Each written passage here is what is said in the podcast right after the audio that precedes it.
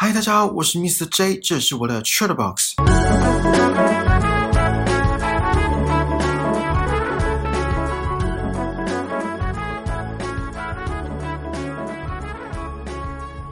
相信大家从小到大都曾经这么问过自己，或是被别人问这个问题：有关人生的意义、人生的价值、人生的目的、人生的志向、人生的热情、人生的幸福。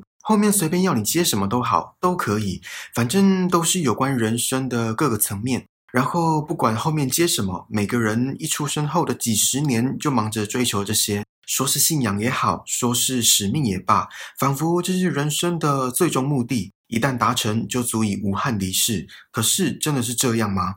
今天要分享的是一部皮克斯动画工作室出版的作品，也是一部在二零二一年夺下奥斯卡最佳动画奖的作品。当然，它会由此殊荣，不只是因为它完美的画面呈现、隐含的庞大资讯量，还有各个令人动容的巧思。它其实是给一部大人看的动画，我是这么觉得啦。就跟另一部神作《神隐少女》一样，《灵魂急转弯》这部动画假想了人死后的世界如何转世投胎轮回，以及人生前的世界如何拥有排列组合的性格，还有贯穿整部动画的关键字 “spark” 火花。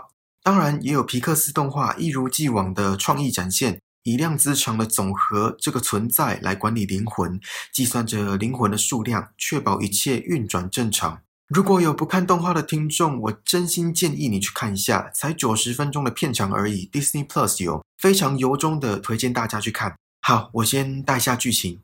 镜头一开始是迪士尼的那座经典城堡，还有皮克斯的那盏活泼跳动的灯。好了，每部迪士尼跟皮克斯动画都会有这个经典城堡跟那盏活泼的灯。镜头一开始是男主角带着一群十二岁的小孩演奏各种乐器，随后被校长叫出教室，说他从兼职教师转为正职的中学教师，享有各种正职的福利，包括健保、退休金。男主角回到办公室，看着墙上自己崇拜的各个音乐传奇人物的照片，表情似乎不太满意。而这消息却令他妈妈雀跃不已。这时来了一则对男主角来说才是好消息的事情：他被允许跟其中一位音乐传奇人物共同演出，而同时也乐极生悲，让自己进了医院，濒临死亡。镜头一转，男主角成为一个蓝色小灵魂，不是蓝色小精灵哦，是蓝色小灵魂。他发现自己正站在一个通往 The Great Beyond 的路上，在失心疯的抗拒之后，男主角掉到了一个充满柔和色彩、令人心旷神怡、被称为 The Great Before 的空间。这里有很多准备出世的小灵魂，而这些小灵魂必须富有各种个性，还有 spark 火花，才得以投身到地球出世。男主角为了不去 The Great Beyond，假冒成 The Great Before 的老师。带着编号二十二的小灵魂寻找他的 spark 火花，尝试了各种体验后，小灵魂二十二带着男主角来到一个介于精神与肉体的空间，顺利回到人间。可是男主角的灵魂进入到一只猫身上，而编号二十二的灵魂则进入到男主角身上，就此踏上拯救男主角人生的旅程。他们先是去男主角的家，然后去了理法院，接着搭地铁去说服他妈妈。最后来到汇合的地点，准备把灵魂交换回来。这时，小灵魂二十二却还想要用男主角的身体在地球上寻找属于自己的火花。经过一番追赶，他们俩都被抓回 The Great Before，而小灵魂二十二也因为世俗的否定，拒绝走出来，直到男主角从阴霾中救了他。最后，当男主角站在通道上准备前往 The Great Beyond 时，其中一个量子集合体叫住了他，为了答谢男主角，给他一个重回地球的机会，也就是说起死回生的机会。量子集合体这时问男主角说：“你觉得你会怎么做？你会怎么度过你的一生？”男主角回说：“我不确定，但我知道我会尽情享受每一刻。”好，剧情差不多是这样。我想先跟大家分享一些动画中的金句。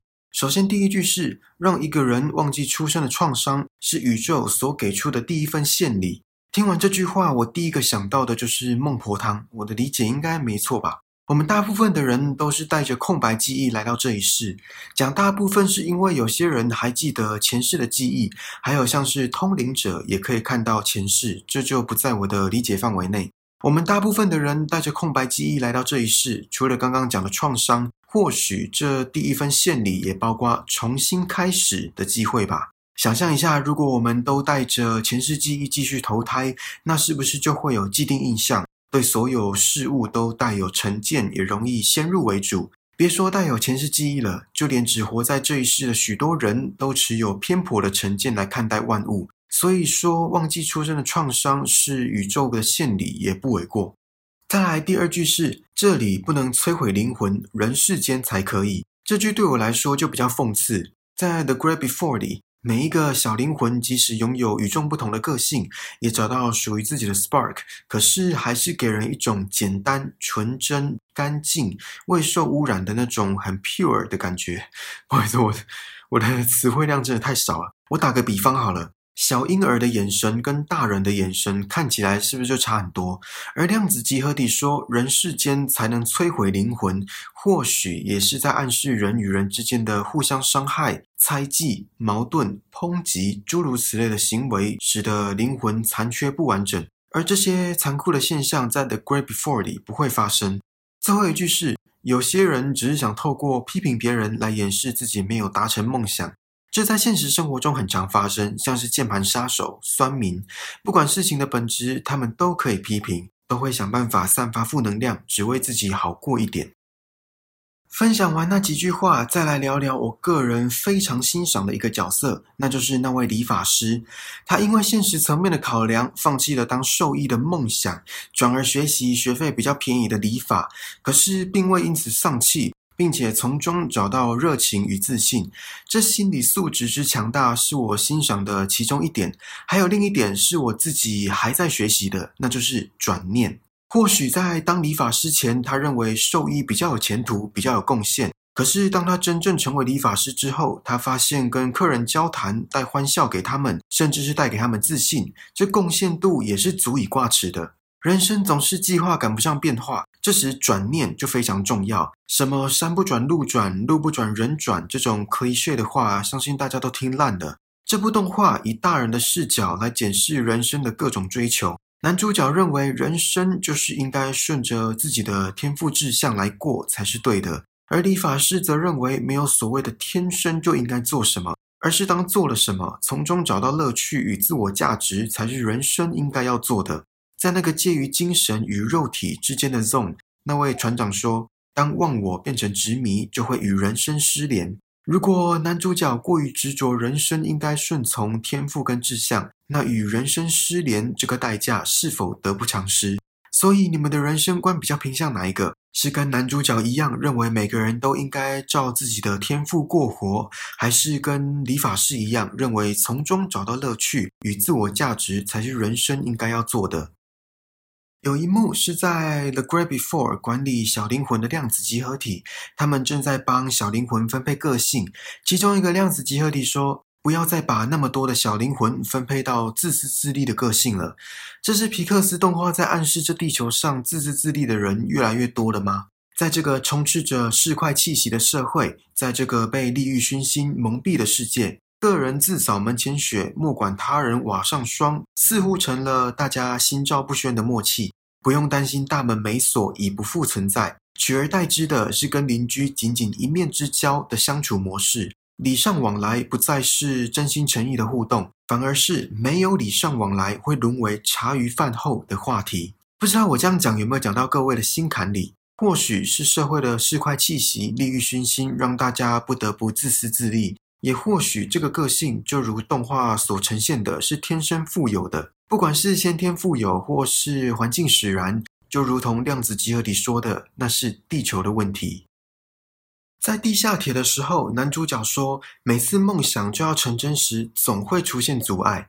这也许是地铁上的人表情都很厌世的原因之一吧。日复一日的生活，一成不变的模式，大家应该在通勤路上都看过吧。几点起床？几点出门？几点的车？几点打卡？几点吃饭？几点下班？几点再吃饭？然后几点睡觉？这种表定的人生，说起来也没什么不好，再说起来也没什么好。哎，我澄清一下，这不是平淡哦，这是机械式的生活。而男主角为了能不过这种生活，跟立场对立的妈妈争论。他妈妈认为梦想不能拿来付账单。男主角说：“这不是关于我的事业，而是我活着的理由。我只怕如果今天死掉，我的人生会一片空白。”所以在这里，我想问大家，是否已经找到活着的理由了呢？男主角在成功跟自己的偶像演出后，发现跟想象中的不太一样。他说：“我为这一天等了一辈子，我以为这一切都会不同，但是好像也没什么不一样。”这时，对方分享了一个小故事，虽然只有短短几句话，却非常值得令人反复思考。有一天，小鱼问一只老鱼：“海洋在哪里？我要去找它。”老鱼说：“海洋，你就在海洋当中啦。”小鱼说：“不，这不是海洋，这是水。”老鱼回说：“我们一直都在其中，没有离开。”在经过人生历练洗礼的老鱼跟初出茅庐的小鱼之间的对话，可以看到他们对于同一件事的不同看法。也就是海洋跟水，老鱼知道海洋即是水，而小鱼追求的是海洋的辽阔。有多少人就跟小鱼一样，忙着追求主流的社会价值，疲于证明对于成功既定的刻板印象？该说小鱼身在福中不知福吗？还是该说小鱼不为自己而活？男主角在达成梦想后，当下的感受跟以往的期待有很大的落差。这就让我想到之前看到一句话，他说：“达成目标是一回事，我们更应该享受的是追求目标的过程。”你们觉得呢？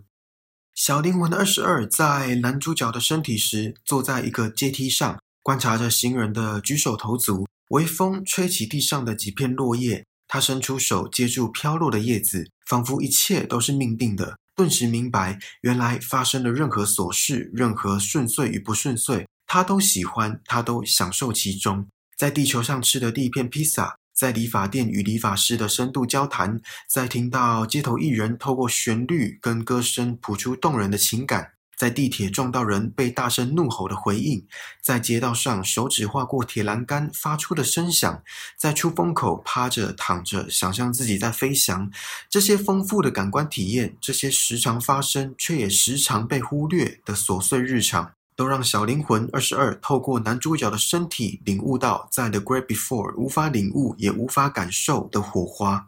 而男主角在动画大部分的时间都在追求火花，追求志向。他也坚信这才是度过人生的方式。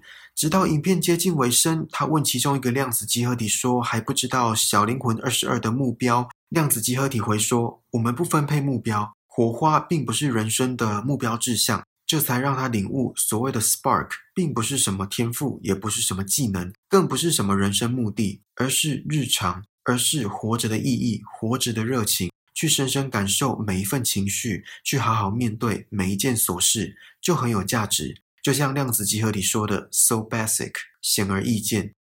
我们永远不知道下一秒是不是人生的无常，也永远不知道设下的目标是否可以达成。可是一定要遵从志向，人生才完整吗？想想动画里的理发师吧，即使达成目标，或许也会像男主角一样，跟期待有所落差。其实没什么不同。我们花了大半辈子的时间去寻找答案，在每一个飞快的脚步间，无暇驻足，也无暇感受生命本身。就这样，一转眼来到了人生尽头，忘了体验人生，也忘了享受日常。所以，人生就不要设目标了吗？既然没什么不同。我想，导演是想告诉我们，人生的价值不全然取决于结果的好坏，而是在追求的过程中，尽情享受每一个当下，怀抱着热情，时而赶路，时而驻足。迎面而来的或许是悸动，或许是失望，这才是人生的意义，这才是我们存在的价值。还记得影片最后，量子集合体跟男主角在前往 The Great Beyond 的通道上的对话吗？量子集合体问男主角说：“你觉得你会怎么做？你会怎么度过你的一生？”男主角回说：“我不确定，但我知道我会尽情享受每一刻。”这段对话就体现了人生的意义不在于目标达成与否，而是在努力的过程中证明存在的价值。节目的最后，跟大家分享这部动画的导演 Pete Doctor 说的一句话：“他说，The literal meaning of life is whatever you're doing that prevents you from killing yourself。”生命的意义在于那些小事，而正是那些小事让你有想活着的动力。他还说，人生的意义从来不是关于外在的一切，而是关于你如何去看待和面对，如何去感受和理解你的内心。或许在汲汲营营的人生洪流中求生存、找答案的我们，应该慢下脚步，好好观赏这一部动画，并且重新检视人生的所有契机跟所有时刻。好啦，这次 Cheer 的 box 就到这里喽。希望你还喜欢今天的内容，请记得帮我订阅这个节目，然后打星、评分、留言，并且分享给身边可能对 Soul 灵魂急转弯感兴趣的朋友。更重要的是，此时此刻在听 Podcast 你，在听我说话的你，让我一起把人生过得更精彩吧。我们下次见，拜拜。